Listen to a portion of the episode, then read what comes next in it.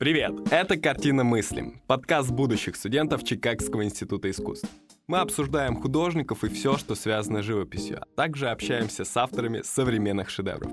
С вами бессменный ведущий подкаста Сергей Усынин. В сегодняшнем выпуске мы продолжаем разговор о художниках и деньгах. На очереди Яна Тарк, которая расскажет, как можно продвигать себя и зарабатывать в диджитал искусстве. Если с Андреем мы рассмотрели более классический подход к заработку для художников, то с Яной мы будем говорить про NFT. Честно говоря, я и сам не до конца понимаю, почему это все работает, но колоссальный спрос рождает колоссальное предложение.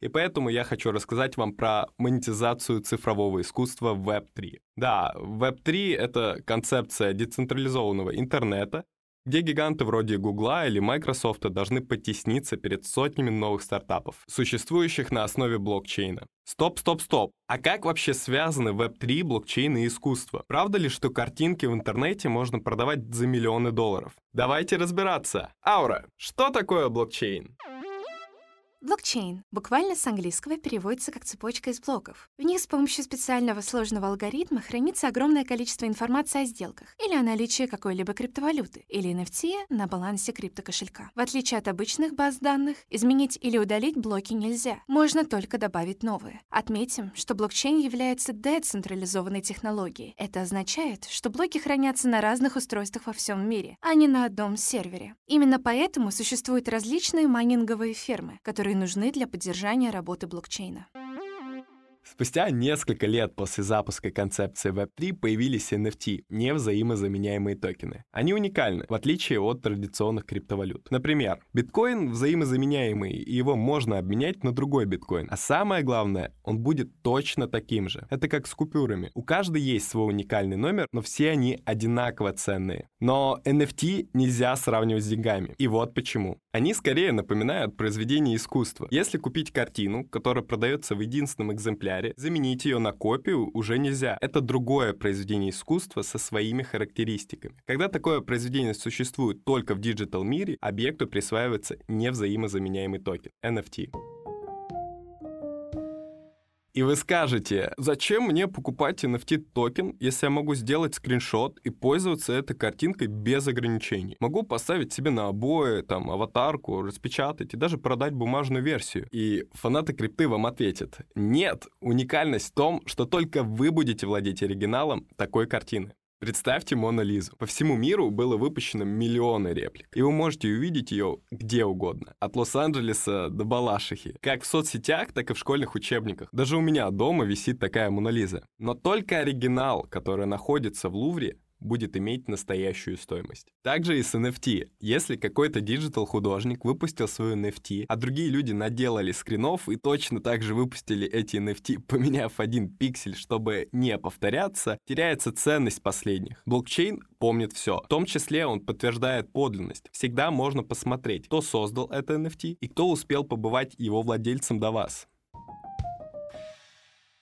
Использовать токен можно по-разному. Есть проекты, которые превращают NFT в открытки с мероприятий. Для их получения нужно обязательно прийти на концерт музыкальной группы или симпозиум научных сотрудников. Называется, кстати, POAP NFT или Proof of Attendance Protocol. NFT-шкой вообще может стать что угодно, что имеет цифровую форму. Рисунки, музыка, рентгенограмма мозга, компьютерный код и так почти до бесконечности. Создатель твиттера Джек Дорси продал NFT самого первого твита за почти 3 миллиона долларов.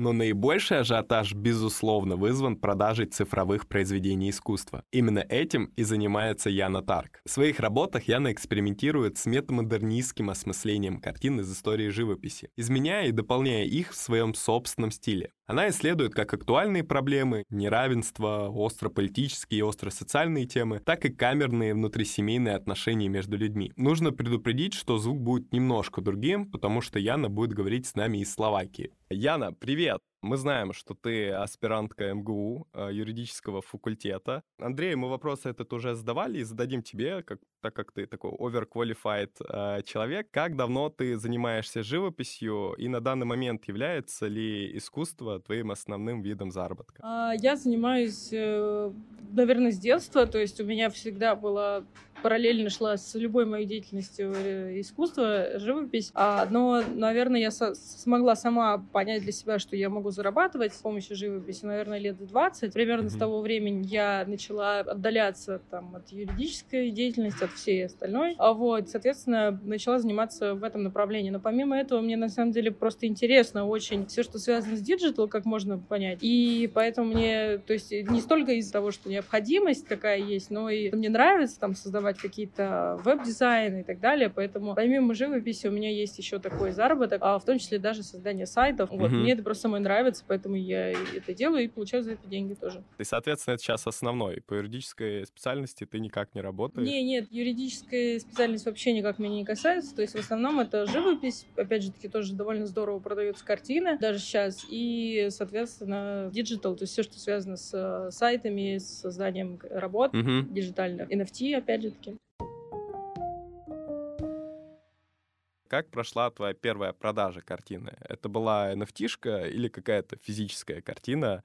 Самая первая продажа у меня была именно физической картины, то есть я физические работы рисовала достаточно долго, то есть, ну, как бы только их продавала. А потом, ну, то есть у меня наоборот так вот было. Сначала я рисовала физические картины, и потом я заинтересовалась диджитал. А NFT я начала продавать э, буквально недавно, как только появился тренд на NFT. Какое-то время, кстати, я в него не заходила, потому что у меня тогда была а, выставка в Нью-Йорке с, другими ребятами, и я тогда всем говорила, давайте, давайте зайдем в NFT, но, ну, как-то не, не был недосуг. И вот э, весной, опять же таки, после уже, после этой выставки, я первую свою работу продала по просьбе моего покупателя. То есть именно он захотел купить определенную работу, я ее выставила и вот так продала. Класс, класс. А это сейчас NFT он э, купил или вот именно физическую картину? Нет, нет, это была именно NFT, и она была, то есть изначально в диджитал формате, я ее не переводила в какой-то другой формат, она была изначально как комикс компьютерный, mm-hmm. и он ее приобрел.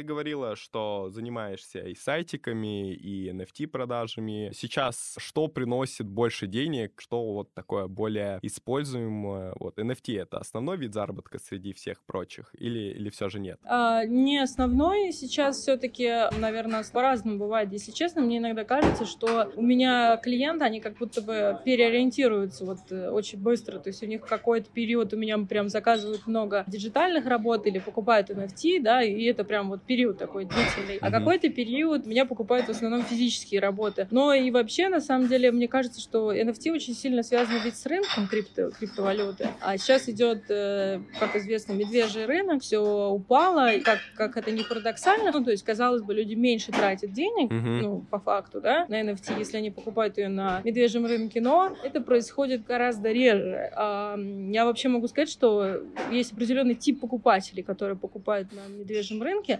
это люди, которые заходят в крипту. Если человек mm-hmm. просто первый, да, соответственно, он, он купил специально себе крипты, наверное, он еще не осознает ее вес потенциальный, может быть так, а может быть просто он осознает наоборот, что если он купит за определенную стоимость, то она вырастет в два раза, цена на эту NFT, да, через какое-то время на бычьем рынке. Вот, и, соответственно, ну, соответственно, да, это вот такой тип покупателей они покупают сейчас, а так в основном их меньше среди таких mm-hmm. постоянных клиентов, скажем так. Постоянные клиенты клиенты? Ну, я имею в виду коллекционеры, да, которые постоянно покупают, они покупают меньше на медвежьем рынке, чем обычно. Про медвежий рынок и как это влияет на NFT. Давай объясним, что такое медвежий рынок, когда у нас просто рынок идет вниз, тот же эфир, который когда-то стоил 4000 долларов, вдруг стал стоить полторы тысячи долларов. И, и картины как бы вот дешевле стали. Почему люди не покупают, как думаешь? Есть мысль, что, возможно, люди покупают, чтобы потом перепродать эти картины, и вот тут они вдруг боятся? Да, конечно конечно, то есть, э, во-первых, влияет то, что они боятся, что они не перепродадут на медвежьем рынке, а потом еще, мне кажется, важным такой момент, что вот человек, у него, ну, есть какие-то активы, скажем так, психологически, да, а человек все хранил в эфириуме, и вот есть такой термин ходл, он даже как неправильно там произносится ходл, как hold, только ходл. И вот они хранят, и в какой-то момент они заходят туда и видят сумму в два раза меньше, чем у них была. И поэтому чисто психологически, я думаю, эту сумму тратить гораздо менее приятно, чем э, ту, которая большая, объемная, которая увеличилась. И, конечно, наверное, вот этот вот чисто психологический момент, это также, мне кажется, работает как то, что люди реже покупают на медвежьем рынке криптовалюту, да, хотя, казалось бы, это логичнее, потому что она упала, она в таком удобном удобном варианте для покупки. Ну, то есть боятся люди, что она там долго не будет расти, например, да. А на моменте роста, то есть на вот, вот, вот этот момент поймать, когда она только начала расти, достаточно сложно. Поэтому, несмотря на то, что крипту выгоднее, конечно, покупать на медвежьем рынке, многие люди боятся. И есть даже такие мемы, когда там типа биткоин 68 тысяч, 69 тысяч, там очередь к нему, да, а когда он стоит по 30 и меньше, там никого нет. А как ты формируешь цену на свои картины?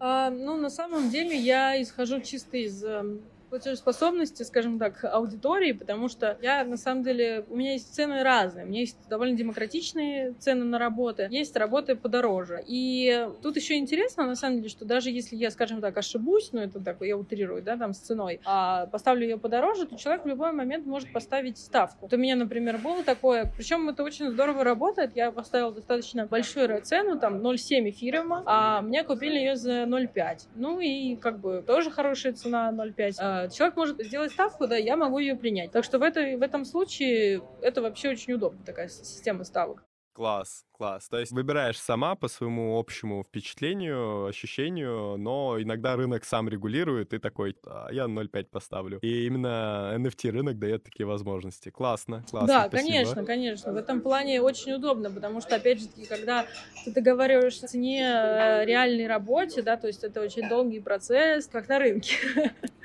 И все это там торгуется кто-то, вот, ну вот так. А тут как бы все очень красиво сделано. Мне действительно нравится этот инструмент. Они все такие удобные. Еще, кстати, один инструмент, о котором я не говорила, которого вообще нет, естественно, в реальной жизни. Мы уже говорили про перепродажи. И что может стимулировать самого художника подстегивать перепродажи свои, да, это проценты с перепродаж. То есть я, да, я постоянно получаю какие-то ништяки, там, ну, по 100 долларов, там, и так далее. Даже это все приятно, конечно, когда ты просто раз, и у тебя появляются там какие-то деньги за перепродажу. Вот. То есть а в реальной... У тебя еще, когда перекуп какой-нибудь купит, ты еще больше радостная, потому что, блин, ну это ж полетит, а тебе там проценте капает. Это роялти же называется, правильно? Да, роялти, да. И в этом плане, конечно, в реальной жизни хвостов не найдешь, если только это не какой-то супер э, ответственный коллекционер, да, который еще и деньги тебе потом заплатит за это какой-то процент. Или это прописано в договоре, но, как правило, то есть все, продал, забыл о картине. А здесь э, есть э, реально интерес и у художника в том, что она перепродавалась. Жесть, блокчейн помнит все вообще.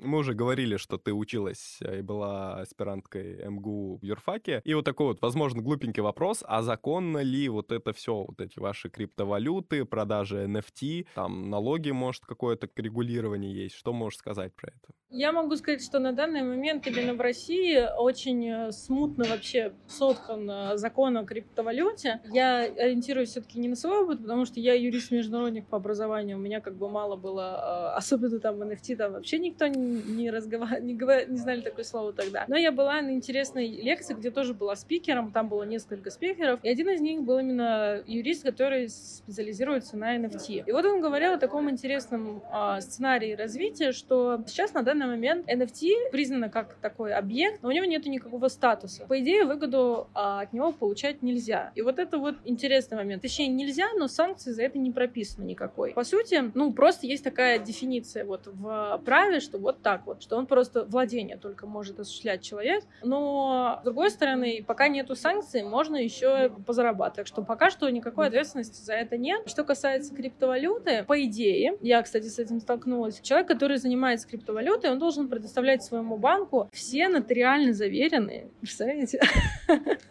транзакции. Да-да-да, это мне запросил Тиньков. Вот. И после этого мы с ним попрощались с Тиньковым, потому что я была уже за границей, нотариально заверять, а потом еще апостелировать все мои транзакции, которые у меня были, мне показалось просто невозможным. Вот. Ну и, соответственно, да, вот, то есть в этом плане они могут попросить нотариально заверенные все операции с криптовалютой. Угу. Хотя у меня а, оформлена самозанятость, и я как бы сдавала налоги, но вот так вот они попросили. Жесть, жесть. А Тиньков просили у тебя, потому что много переводов peer-to-peer были, да? Да, а, было много peer-to-peer. Вводила а, крипту. А, угу. Плюс я еще картой этой уже не пользовалась, ну, потому что, понятно, я же находилась за границей, да. Всем советую, кстати, кто занимается криптовалютой, пользуйтесь этими картами. Тогда вы обезопасите себя. Да, то есть э, в этом плане Какими это, еще раз картами? Какими еще раз картами? Ну, пользуйтесь картами, на которые вы делаете переводы. То есть, чтобы у вас и, mm-hmm. и была живая карта, да, то есть были какие-то процессы по ним, помимо переводов туда-сюда. Если там будут просто переводы, то велика вероятность, да, что вы, вам придется попрощаться с банком. Правда, я видела такую милую статью тоже в интернете на эту тему. Парня, он писал,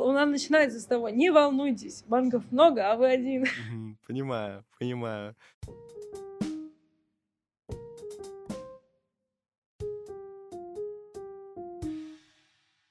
Хорошо, классно, классно. Давай опять вернемся к теме NFT. Как вообще происходит продажа NFT? Какие платформы ты используешь? То есть люди там, для людей в основном это какая-то картинка реально в интернете, ну там какой-то блокчейн, еще что-то. Как вот, допустим, понять, что у коллекционера есть какая-то там NFT-шка? Как это происходит? Какие-то платформы? Можешь, пожалуйста, объяснить, э, вдруг кто не знает? А, да, все это связано с э, блокчейном, то есть вот у человека есть определенный кошелек, криптокошелек на блокчейне, да, и по сути в нем именно хранятся все NFT. А, и эта информация о покупке, она тоже записана на блокчейне. То есть человек фактически приобретает э, этот факт сделки, и потом в дальнейшем он может э, уже перепродавать, например, эту NFT и хранить и так далее. И, соответственно, какие есть самые популярные маркетплейсы, это я использую OpenSea, Foundation и Rare Variable, они самые, на мой взгляд, такие удобные, а, но есть другие. То есть, если кому-то, например, нравится больше Solana или Tezos, то есть э,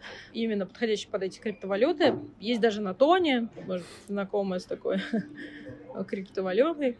Вот, то есть вообще много разных вариантов для любителя. А почему именно OpenSea, почему именно эфир? А вот почему там продаешь? А, ну, эфир был самый первый, на самом деле, как бы а, смарт-контракт на нем именно состоялся nft и поэтому, наверное, самое большое количество все-таки до сих пор коллекционеров, самых крупных, а, оно, они там. А вот, допустим, не думала, например, там, зайти в Солану, и в Тон, и еще куда-то, и так бы продаж было больше, или падала бы уникальность? Не, на самом деле я на то не продавалась, но я как бы использую такой метод, что если я точно знаю, что у меня приобретут, конечно, я выложу там и на Тоне, и, наверное, и на Солане. На Солане, правда, не выкладывала еще. Ну, то есть э, у меня нету предупреждения в этом плане, просто я знала, что у меня на Тоне точно купят. Это был новый маркетплейс, на котором я выставилась. Вот. А так, э, если шансов особо нету, то не, не вижу особо смысла заходить, потому что у меня уже есть достаточно большие такие коллекции на других площадках. Могла бы ты описать людей, которые покупают эти картины, NFT-шки, или вот это блокчейн, и все анонимно, и ты в основном не знаешь, кто покупает? На самом деле, да, это очень хороший вопрос. В большинстве случаев они максимально анонимны, то есть это люди, у которых нет аватар, на них очень сложно выйти, ну, то есть они есть, но это какие-то там картиночки, но тем не менее они дают интервью, опять же, то есть у меня есть такие достаточно известные коллекционеры. Один из них вообще самый известный, мне кажется, ну, по крайней мере, там, по количеству покупок. Очень э, популярный такой известный Винсент Ван Доу, он давал интервью, где он рассказал, что он потратил 20 миллионов долларов на NFT. Чего? А, 20 миллионов да, долларов на NFT? Вот такой чел, да. И он, соответственно, давал интервью, то есть кому-то, но э, я так понимаю, что даже в этом интервью он был абсолютно анонимен, он был под псевдонимом вот этим Винсент Ван Доу. И все, то есть вот как бы больше ничего неизвестно об этом человеке. Но, э, ну, как бы так, пару, пару слов они иногда рассказывают о себе, мы переписываемся. А, например, у меня там такая шутка стоит в, в шапке профиля, что, пожалуйста, купите, ну, на английском please buy NFT, I need, uh, I need money to buy Tesla for my husband. Вот. И они там все подсказывают мне, что там надо сделать с Теслой, когда она у меня будет э, и так далее. Вот. Э, то есть вот, в этом плане там они рассказывают, что у них там несколько Тесл. Ну, опять-таки, я не знаю, как проверить эту информацию, это правда или нет. Такой еще вопросик. А какие картины лучше всего продаются, если посмотреть на их тематику? Это вот какие-то остро-социальные сюжеты или твои личные наблюдения, истории? Вообще, э, это интересный очень вопрос. Как бы у меня, наверное, если брать статистику, больше всего, наверное, все-таки покупали все, что связано с криптой. А, но есть и исключения. Есть и все равно там, наверное, самые, самые мои дорогие работы, как раз-таки, которые у меня покупали, они были связаны именно с социальными вопросами. Вот, именно такими остро социальными. Причем это не то, чтобы я на них ставила просто дороже цену, да, просто вот, ну, так сложилось. А вот э, были работы, это, это самый маленький процент, я думаю, но были работы, которые покупали у меня чисто про там какие-то мои душевные переживания. Кстати, первая работа, которую у меня купили, она была на такую тему. А потом у меня еще купили там работу. Ну, то есть вот бывает, бывает. Вот такое бывает, их меньше всего, но такое бывает. На первом месте mm-hmm. все-таки все, что связано с криптой. Mm-hmm. Ну, именно когда ты там как-то красиво крипту обыгрываешь. Какие-то дорожки, там еще что-то с э, какой-то криптой. Да, это классно. По твоему мнению, что NFT дает покупателю? Это право собственности в интернете или просто способ скорее поддержать автора? А, мне кажется, это и то, и то. Это возможность заработка для многих. А, если человек хорошо знаком с алгоритмами, если он в них вникает, если он смотрит на статистику продаж, то он может действительно на этом заработать. В плане донейшена, ну, как бы я думаю, что очень большое количество работ, которые покупаются, даже я, как бы, я являюсь тоже, по сути, коллекционером, не, не только NFT, но и живописи, да, и я покупаю во многом работы, в том числе потому, что я хочу человека поддержать, потому что мне самой, ну, во-первых, мне нравится работа, и еще я хочу, как бы, чтобы человек продолжал это делать. Поэтому этот э, момент тоже работает, конечно. А, ну и вот обладание каким-то таким цифровым активом. Я думаю, что это будет всегда, если честно, особенно с учетом того, насколько это все быстро развивается, метавселенная и так далее. И это будет все сильнее внедряться в нашу жизнь.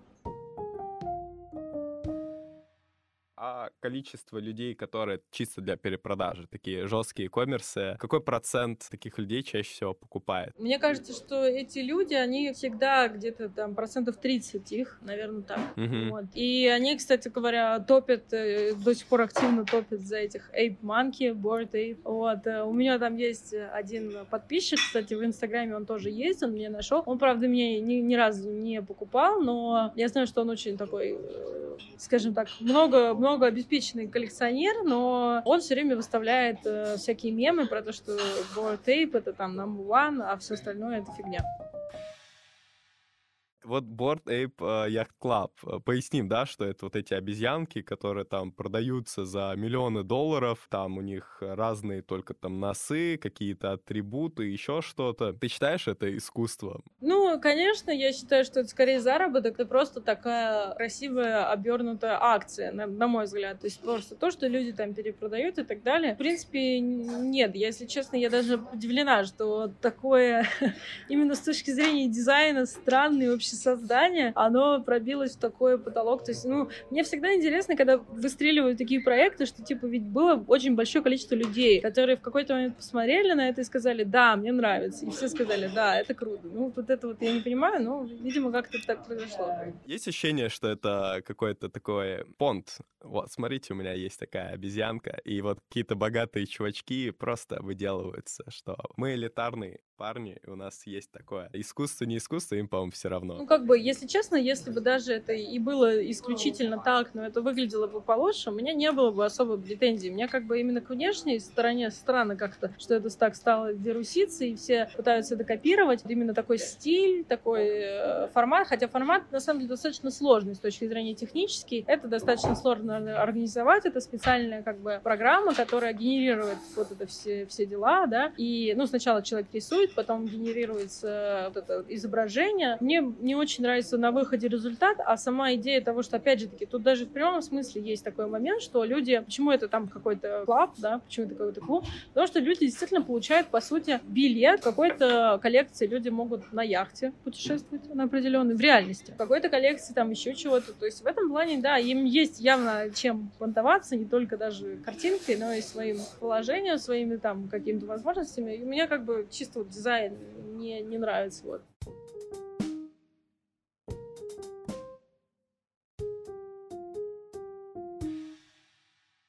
Вот следующий вопрос, он, наверное, был бы как раз очень интересен для начинающих диджитал-артистов. Было ли тебе тяжело разобраться в этом на начальных этапах? Что было труднее всего? Понять, что такое блокчейн или загрузить это все на платформу? Как, как ты с этим справлялась? Как бы был определенный страх, наверное, все-таки в вложении денег, мне это кажется, потому что вот было сложно понять, как именно работать с биржами. Тем более у нас, мне кажется, у всех такое предубеждение насчет бирж, что там обманут, особенно вот когда человек вообще ничего не понимает в этом. Мне казалось, что вот эти все обменники и так далее, они э, могут меня обмануть. Ни разу такого не было, конечно, это байки. А, поэтому, ну, по, по крайней мере, как бы, если работать с известными биржами или с известными обменниками. Ну, то есть у меня никогда не было мошенничества, а случаев мошенничества с криптовалютой. Просто нужно, почему я говорю, что вложение, потому что на самом деле рынок NFT очень быстро меняется, и когда я, например, туда заходила, там были очень сильные, на самом деле, такие большие пороги, ну вот, ну, газ был высокий. Я думаю, что это это еще из-за того, что тогда как раз рынок-то был на подъеме, и просто сам эфириум, он был очень высокий, и поэтому у него был высокий газ. Я, кстати, не знаю, как на это будет влиять сейчас э, ситуация в 2.0. Возможно, что они этот угу. вопрос уже подлатали, и даже если он будет 4-5 тысяч, уже будет газ ниже, я не знаю. А может быть и нет. Но тогда, например, для того, чтобы выставить одно NFT год назад, требовалось около 200 долларов. Ну, такое бывало. Зависело, конечно, от ситуации, но вот примерно около 200 и так далее. Это была средняя цена. Поэтому вот эти все транзакции осуществить, наверное, для меня это было самым таким неприятным, потому что мне все время казалось, что мне же не получится, и я где-то ошибусь и просто потеряю деньги. Хорошо, давай поясним по поводу газа. Тоже многие могут не, не разбираться. Я бы вообще это назвала как комиссия за перевод. То есть вот у нас есть комиссия за перевод, она в любой валюте есть, а uh-huh. на любом блокчейне. Но просто интересно, на самом деле, еще то, что не на всех блокчейнах используется э, та валюта, которую мы передаем. Приведу пример, например, на эфириуме, да, конечно, это отнимается деньги с эфириума, да. А если мы передаем, например, обернутый эфириум на блокчейне Polygon, то у нас списывается валюта в матиках. Но это уже, конечно, такие тонкости, но вообще, в принципе, интересно, что вот, например, там мы передаем друг другу рубли, там и так далее, у нас все это в рублях списывается, не будет списываться в другой валюте. А вот в крипте такое возможно. Я так понимаю, ты заходила, когда эфир стоил очень дорого, да, еще он был proof of work, так называемый. И сколько у тебя стоило взять и выпустить такую nft Была огромная комиссия, да, то есть вот около 200 долларов на Жесть. большой маркетплейсе, например, Foundation, поэтому это такой определенный риск, и, конечно, я благодарна моим коллекционерам, что они этот риск оправдывали, причем сполна, то есть одной, с одной стороны там большой, конечно, газ, с другой стороны ты получаешь за NFT там полторы тысячи долларов. Так что в этом плане все, все круто. Но ну, просто так не, не повыставляешь. Да? А сейчас, э, просто для сравнения, сейчас он 3 доллара на том же самом Foundation.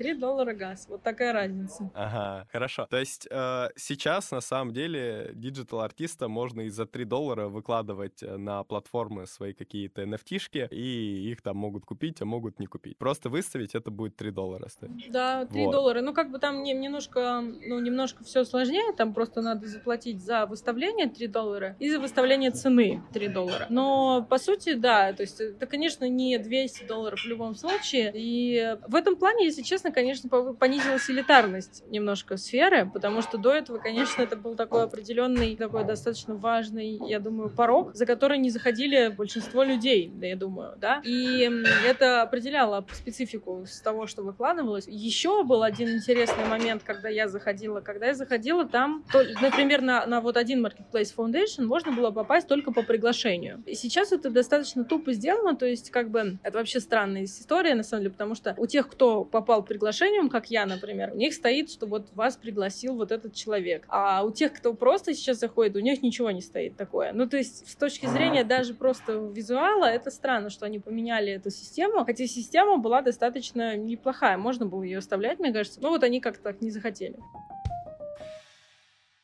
А вот э, опять в контексте начинающих художников, допустим, а, я купил эфир, там, купил его на 100 долларов, сделал какую-то картинку красивую, нашел платформу OpenSea. Там далее мне тяжело будет разобраться, чтобы ее там загрузить, комиссию какую-то заплатить, или это уже дальше простое действие? Ну, нет, там совсем все несложно, я думаю. Единственный момент, когда сложно, наверное, понять, в принципе, как работает вот эта вся связка. То есть э, у меня, например, э, люди покупают курсы специально узнает там, как это все делать. И у всех же разный уровень английского. Не все понимают вообще, что такое там, где, где что написано, где какая кнопка. Сложно иногда бывает восприятие интерфейса. У меня как бы с этим нет проблем. У меня, в принципе, ну, как бы больше, наверное, склонность к такому выяснению. Мне даже интересно всегда новые интерфейсы изучать. А людям иногда сложно, и поэтому я им подсказываю. Но в целом я считаю, что это не сложно. Mm-hmm. Это совсем не сложно. То есть, в принципе, все возможно. Сейчас это дешевле, можно пробовать. Если у вас еще есть крутой английский, тоже пробуйте. Это хорошо. Вот тут можно найти людей, которые всегда дадут курсы, в частности, Яна. Это тоже классно.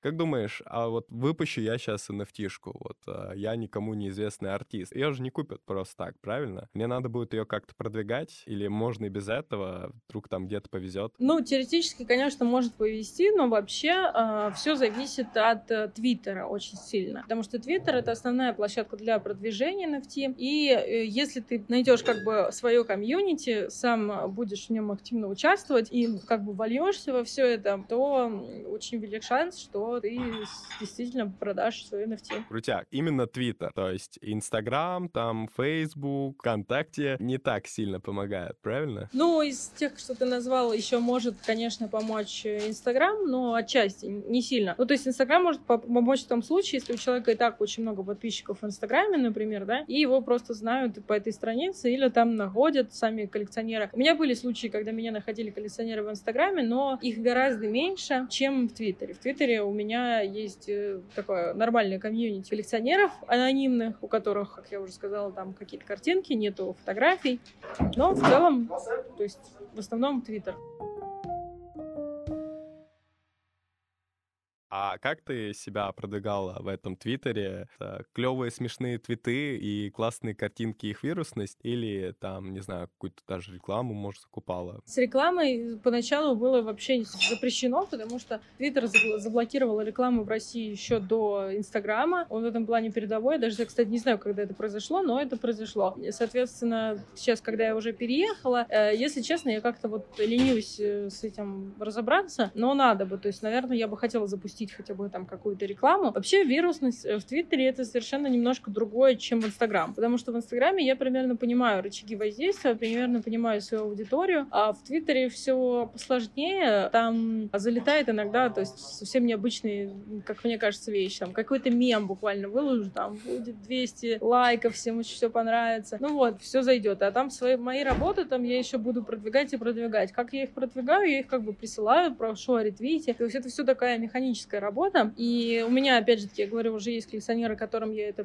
передаю. Есть у меня чаты активности, где мы там выставляем, ну, присылаем работы, друг друга лайкаем и так далее. И, кстати, по поводу этих чатов есть комьюнити. Я, ну, то есть в нем состою, достаточно интересное. Все ребята делают такие немножечко прикольные, не, не серьезные, такие вот эротические прикольные мемчики. Вот. И вот это, мне кажется, самое главное, найти каких-то таких единомышленников именно с других стран. А что мне напрягает немножко в продвижении Твиттере, это то, что там прям вот требуется участвовать в чат-румах. Мне это не очень заходит, потому что это как Клабхаус, а, а только, это, это да, только он... клевые такие созвоны, где вы сидите и что-то там обсуждаете, да? Да, только он переехал в Твиттер, да. Но на моем опыте как бы все эти созвоны, это созвоны с очень плохим звуком, где люди укуренные, они там что-то пытаются говорить, ты половину не слышишь. И, ну, как бы, с одной стороны, это, конечно, очень мило, но прям вот находиться дольше там 30 минут, если честно, мне прям вот очень тяжело. И как бы я поэтому этого не люблю. Хотя я до последнего, то есть не хочу хотела в них участвовать, но это очень важно. Вот еще такой момент, что действительно важно, на это прям смотрят все, что типа участвуешь ли в созвонах или нет. А, то есть это как бы такой маркер, ты реальный человек или нет, потому что вот они прям спрашивают, да, почему ты не в созвонах не участвуешь. Короче, NFT-артисты тоже объединяются вместе, помогают друг другу, ретвитят, на созвонах каких-то участвуют, да. Слушай, а, ну, я так понимаю, это все равно такое элитарное комьюнити, тяжело туда попасть. На что смотрят? На количество подписоты твоих или на картины? Вот будет у меня 10 подписчиков в Твиттере, 10 лайков там с разных аккаунтов, и я такой, ребята, смотрите мои картины, я попаду или, скорее всего, нет? Ну, на самом деле, в плане лайков и так далее, оно довольно-таки демократично личное. Вообще, Твиттер э, это такая, ну, мне, мне так кажется, что это такая платформа, в которой достаточно редко там бывают, прям, ну, редко попадаются люди с невероятным количеством подписчиков, ну, то есть реже, чем в Инстаграме. И поэтому я думаю, что, в принципе, нет, на, на лайки так ос- особо сильно не смотрят. Допустим, вот, если уже есть тысяча подписчиков, то это прям очень-очень хорошо. Вот у меня, например, был один ученик, скажем так, художник, кстати, реальный, э, живописец, который решил выставиться в NFT, и он у него было 5000 человек аудитория. И вот он сразу выставил NFT, сразу ее продал моментально. Он не искал никаких коллекционеров. То есть 5 тысяч — это уже такое количество, которое сразу же гарантирует продажу. Офигеть. Но это у него какая-то ядерка, наверное, была ядерная аудитория, готовая покупать все, что он выставит. Это вообще, на самом деле, довольно-таки интересный человек. Не знаю, знаешь ли ты, это Семен Скрипецкий. Я не понимаю, за что, но его удаляют постоянно любые соцсети, которые есть. Притом, мне кажется, что жалуются люди, потому что у него не такая уж жесткая там, ну, конечно, жесткая,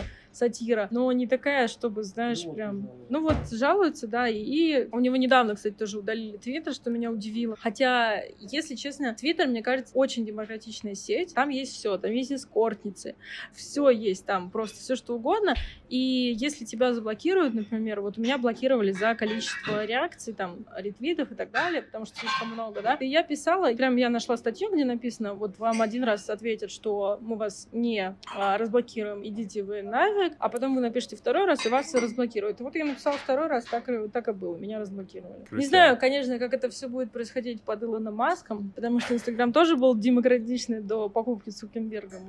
Посмотрим. Слушай, не ожидал, что Твиттер так сильно влияет. Я как раз думал, что Инстаграм, позиционирование в Инстаграме, я видел твои рилсы всякие клевые, как раз э, с приколюхами, с Теслами. Я как раз думал, это больше работает. Это как там вируситься, и кто-то хочет купить. А вот не знал, что Твиттер основной основная часть. Это классно, это будет очень полезно каким-то будущим художникам, которые, если вдруг хотят как-то себя продвинуть.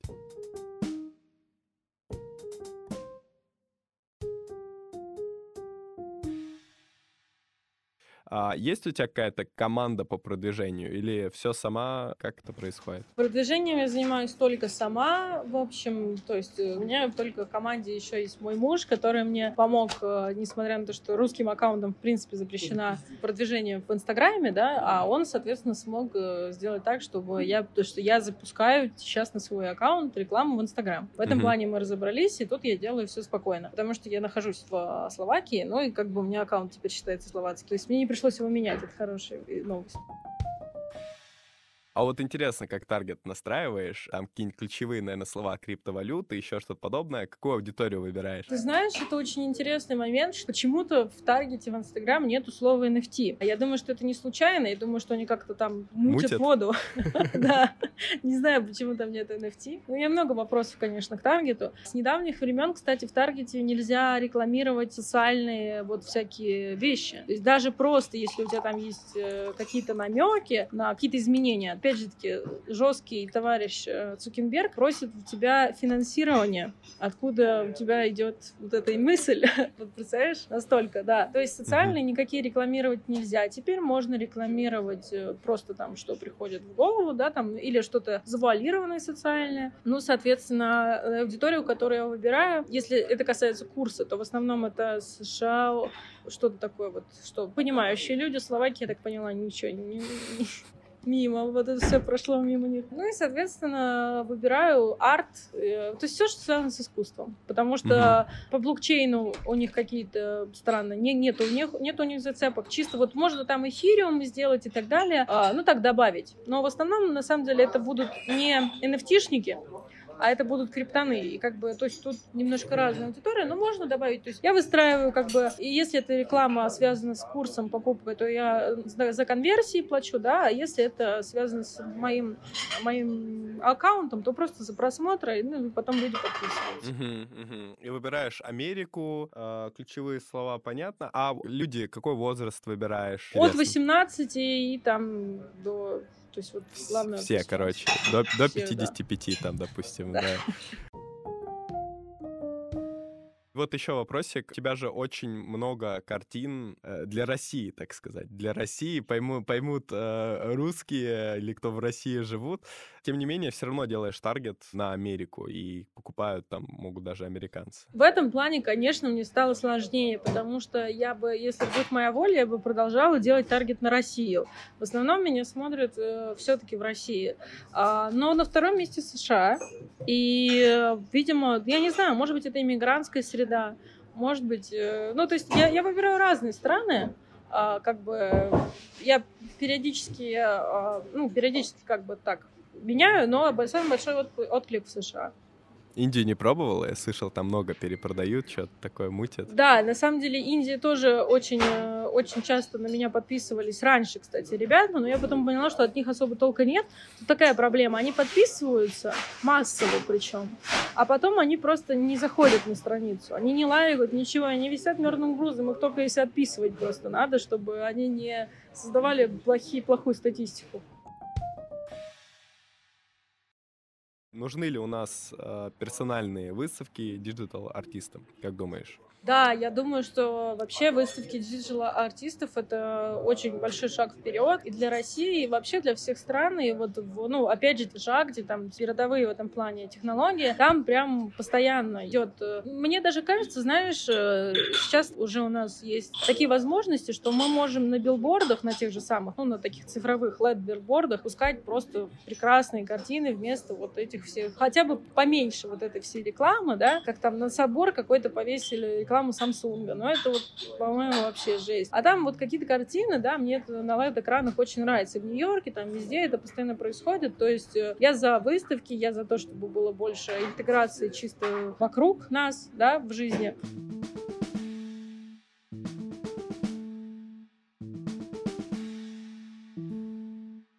Что бы ты посоветовала начинающим NFT-артистам? Я бы посоветовала не бояться. Там меня в какой-то момент, наверное, все-таки останавливал там от, от начала как раз-таки страх. Типа, вот, ну что я там начну, я ничего не знаю. Там, когда ты заходишь в какое-то новое пространство, интерфейс, там, то кажется, что вообще там звездолет перед тобой, ничего не понимаешь. Ну вот надо начинать, надо стараться как можно быстрее это делать, потому что наш мир очень быстро развивается, неизвестно, что будет завтра. А то, что это будет отталкиваться от этого, это сто процентов.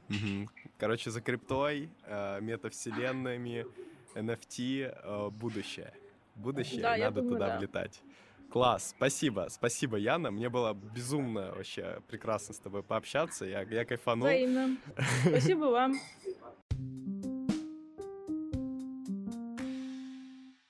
Что ж, разговор подошел к концу. Если вы хотите, чтобы мы записали отдельный подкаст, посвященный искусству в мире NFT, пишите нам в инсту или в телеграм. За два подкаста мы успели поговорить с Андреем Шатиловым и Яной Тар. Возможно, сейчас вы получили буквально пособие по самопродвижению, и теперь вы точно знаете, как можно заработать, если захотите стать художником. В любом случае, спасибо, что дослушали до конца. В описании вы сможете найти ссылки на соцсети гостей, а также топ-линк на все наши платформы. Телеграм, Где вы сможете найти книги, фильмы и лекции про художников, а также Instagram и YouTube, где можно посмотреть на нас и изучать искусство в формате вертикальных видео. Также вы всегда можете поддержать проект донатами через платформу Boosty. С вами были «Картина мыслим». Любите искусство.